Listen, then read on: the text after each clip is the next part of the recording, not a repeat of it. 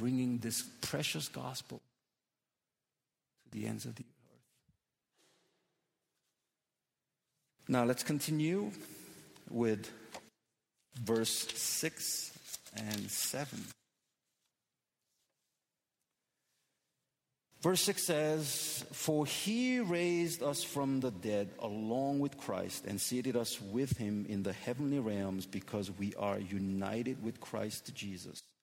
So God can point to us in all future ages as examples of the incredible wealth of his grace and kindness toward us, as shown in all he has done for us who are united with Christ Jesus." And this is why God made us alive in Christ, because we will be evidence of his mercy for eternity. But not only that, we get to share God's glory. God didn't just save us. God didn't just raise us from dead and said, "Okay, go on. Now, I saved you. Now you're on your own. Go on your way." God did not do that. God not only sent his son to die in our place so we don't have to die, but then he said, "I'm going to raise you up. Just like I raised my son from death, I'm going to raise you up, and you will be united with my son, and I seated you in heavenly places." And some of you may say, "How is that possible? We're not dead yet. What does the Bible say, as if it's like already like a done deal?" Well, the answer is God holds our future in his hands. See, we cannot make claims like this about the future. We don't even know what's going to happen tomorrow. But our God is not limited by space and time like us. When you believe in Jesus Christ, your future is already all set in God's eyes.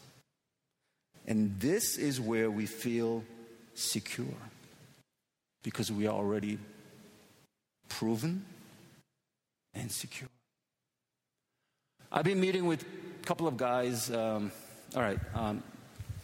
not yesterday, but the Saturday before, Trinity Baptist, we launched our first men's ministry.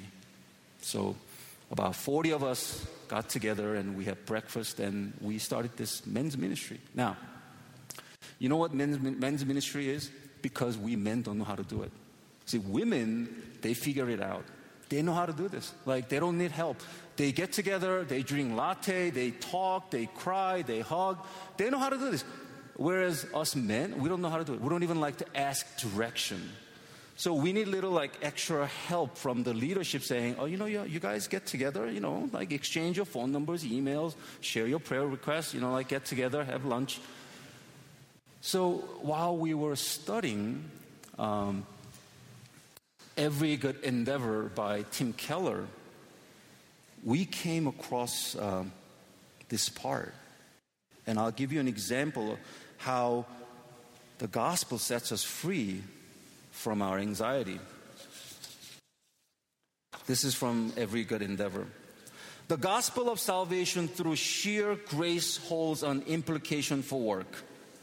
While ancient monks may have sought salvation through religious works, many modern people seek a kind of salvation, self-esteem, and self-worth from career success.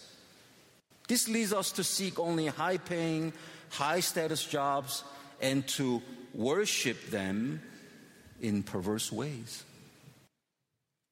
But the gospel frees us from the relentless pressure of having to prove ourselves and secure our identity through work, for we are already proven and secure. It also frees us from a condescending attitude towards less sophisticated labor and from envy over more exalted work. all work now becomes a way to love the God who saved us freely, and by extension, a way to love our neighbor. So Christ has brought us into this place of undeserved privilege where we now stand. And we can confidently and joyfully look forward to sharing God's glory. Let's turn to Romans chapter 5 once again, and verses 1 and 2. Romans chapter 5, verses 1 and 2. It says, therefore, since we have been made right in God's sight by faith, we have peace with God because of what Jesus Christ our Lord has done for us. Because of our faith, Christ has brought us into this place of undeserved privilege where we now stand, and we confidently and joyfully look forward to sharing God's glory. I don't know about other people, but we, followers of Christ, have this security because, one, by God's power, the power that raised Jesus from death, the same power will raise us from death. The second, it's God's mercy, which forgives our sins.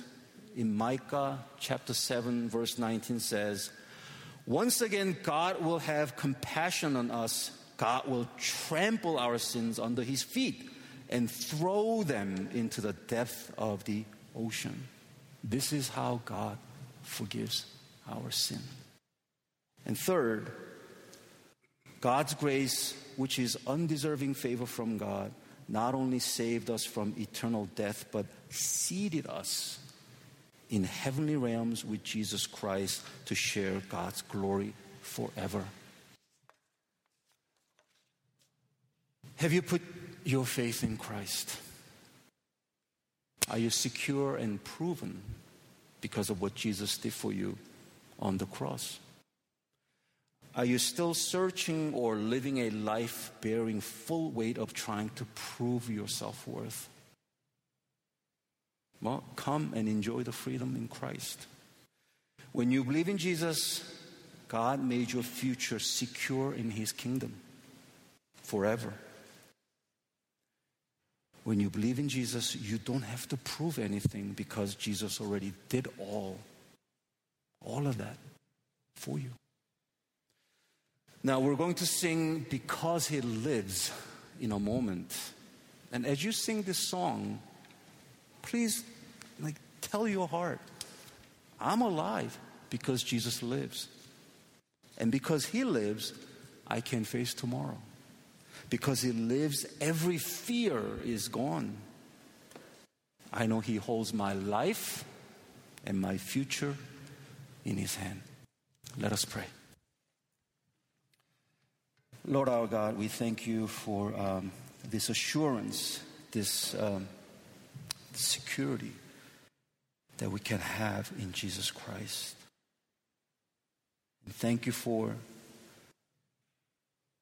your mercy, for forgiving our sins, all our sins and our trespasses. And Lord, thank you for your grace. And Lord, thank you for giving us this future.